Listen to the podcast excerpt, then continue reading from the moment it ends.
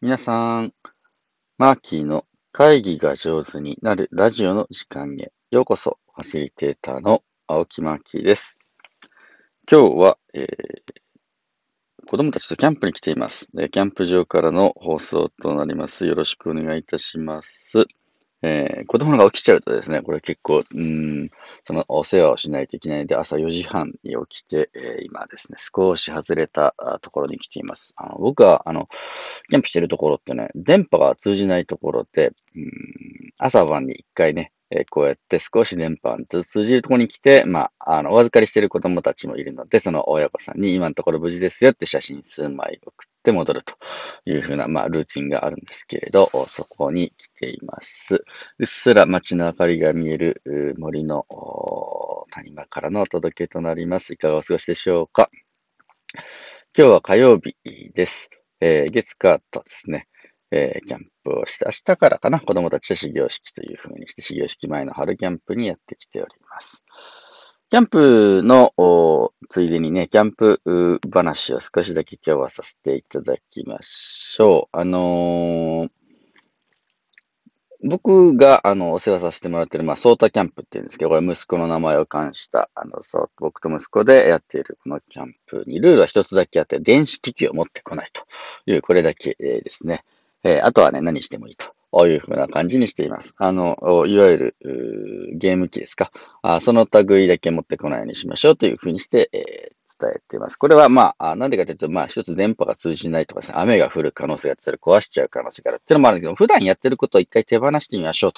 というふうな意味合いでもあります。うち、今の子供たちってね、あの24時間、えー、ゲームから離れたことなんかないというふうな子たちも多いぐらいですね。ずっと何かデバイス、画面を見て、えー、やっています。もうなんか、あれですよ。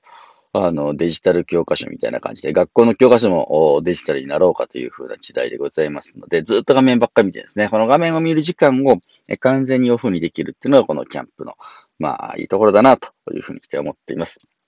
するとですね、子供たちには何が生まれるかというと、時間が生まれます。えー、生まれた時間、どんな風に過ごそうかなというところで、えー、さしたる娯楽もないキャンプ場でございますので、一体みんな何をし始めるのかの見てるの結構面白いところですね。で、もちろん、やるべきことは普段と違っていっぱいあります。うん、まず、テントを立てないと、寝床が完成しませんね。火を起こさないと、ご飯は食べられませんというふうにして、みんなね、焚き火をしたり、テントを立てたり、うん、その薪を取ってくるみたいなところね、森の中に出かけていって、乾いた木を取ってくるというふうな感じのことをやったりします。昨日なんかも火がつくのに、一番初めにね、火をつけようねって言い始めて、実際つくのに1時間以上かかっていますね。えー、この1時間がね、たまらない無駄ですね。はい、いいですね。無駄な時間にいろんなことを学ぶんだろうなと思ってます。えー、キャンプ初めての子ね、今日、今回は参加してくれていて、その子は、ああ、取ってこいよって言うと、真っ先にノコギリ使っていいですか？ノコギリどうするの？って言って、木を切ってきます。そうか、言っておいでって言って、生木を切ってくるわけですね。えー、枝、この枝どうでしょう？みたいな感じで、いやいや、多分燃えないと思うけど、燃やしてみるみたいな感じでね。えー、よくわかんないことでもやってみる。やってみて失敗をするという感じですね。えそもそも、かまどを作ろうというところから今回やってるので、まあ、石をちょっと持ってきてですね。えー、煮炊きをするかまどを作ります。で、えー、まあ、慣れてる子はですね、えー、ポンポンポンとかまどを組んで、そのようにもう鍋が起きる状態ですね。慣れてないけど、かまどって何だろうってね、何のために作るんだと思うみたいなところから始まるような感じでね。一生懸命石を運んできて、やぶかっこなかまどを作って、まあ、それで昨日も持ってきた、えー、鶏肉ですか、もも肉丸々一枚焼きやってみたいっていうから、ガツって貝のを焼いたりっていうのをこう楽しんだりしました。あ子供だとそういうの一緒にやってるとね、あ僕自身も思うんですけれど、自分のやってきたルーチンを一回捨てるって大事だな、というふうにしても思ってみて、普段何気なくやっていて、かけている時間、見ている画面、一回捨ててね、何か自分が本当に取れる役割とか、やれることってなんだろうな、みたいなのを考え直す意味でも面白いかなと思います。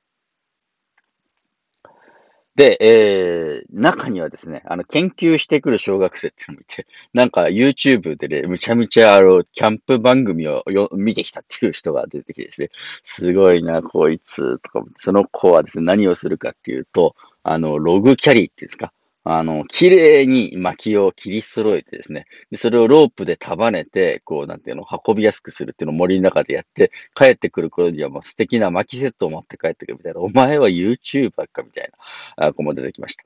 で、えー、その子に触発を受けた別の子供はですね、えー、焚き木置き場を作るんだって言ってね、えー、岩を一生懸命集めて、えー、あのね、えー、薪置き場と北地置き場、北地ってのはね、え火をつけるときにつける、まあ、こう、あの、なんていうの、火がつきやすい、え、素材のことを指すんですけど、火がつきやすい素材を置くための、うん、置き場をですね、え、やったりしました。ね、結構面白いなと思っていて、みんなそれぞれを動きをしていきます。お料理をするときにすごい活躍する人もいればですね、洗い物をするときに活躍する人もいて、みんななんかそれぞれ活躍できる場面があるといいな、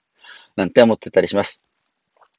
えー、キャンプ初めての子はですね、えー、結構ドキドキして多分今日も夜寝れないかな。どうだろうね。寝てるといいなと思いますけど、僕はね、別のテントで、えー、一人大人テントで別場所で寝て、子供は一つの大きなテントで寝るという風な感じで、そのテントの中でいろんな話をね、多分してるんだと思います。夜な夜な話すことね、えー、というのは、日中我々が会議室や教室で話し合えることと全然違うことが出てきます。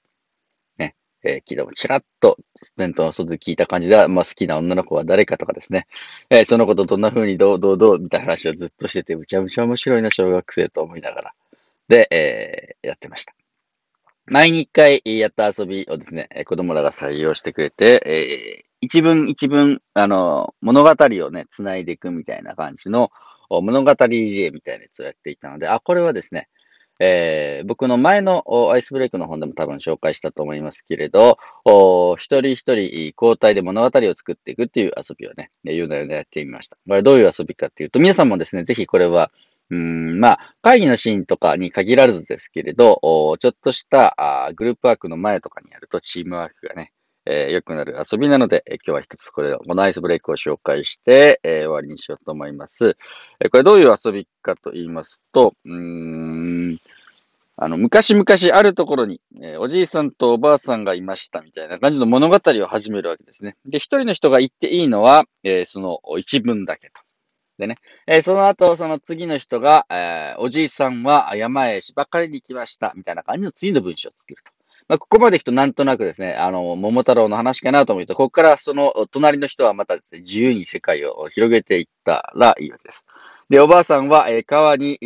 洗濯に行かずに海に遊びに行っちゃいましたみたいな感じでね、違う話をすると。して、全然 OK と。その話を、に、イエスですね。これは、えー、演劇の、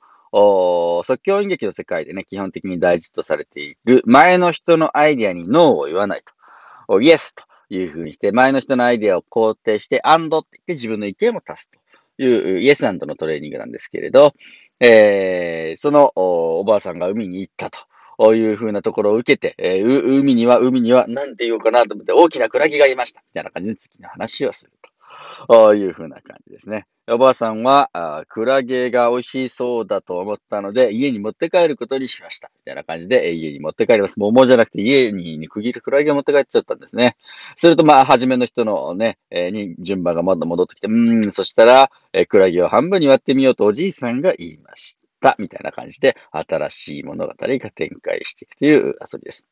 このイエスの考え方ね、普段の皆さんの会議室でも、ね、すごく大事にされるといいかなと思います。前の人の意見をつい私たちはね、自分の意見と違ったとき、ちょっと角度が違ったときに、ノーと言ってね、いや、それはね、でもね、というふうに相手を否定する言葉から始まってしまいますが、この一文一文、えー、繋いでいくリレー物語の場合は、相手、前の人の発言を必ずイエス、肯定をして、それを活かした次の物語を作っていくというトレーニング。昨日は何何分間もこれずっと子供らがやっていてですね、次クラスのあの子を登場させようとかね、次あの子とあの子を結婚させようとかよくわかんない、こうなんか、えー、話にもなりながら盛り上がっていったというお話でありました。え、今日無事に子供たちと帰ってまた明日から一生懸命お仕事頑張りたいと思います。今日一日これでね、僕もオフを取らせていただいて、えー、元気な姿でまた皆様とご一緒したいと思います。というわけで、えー、今日の話はこんなお話、ファシリテーターのマッキーでした。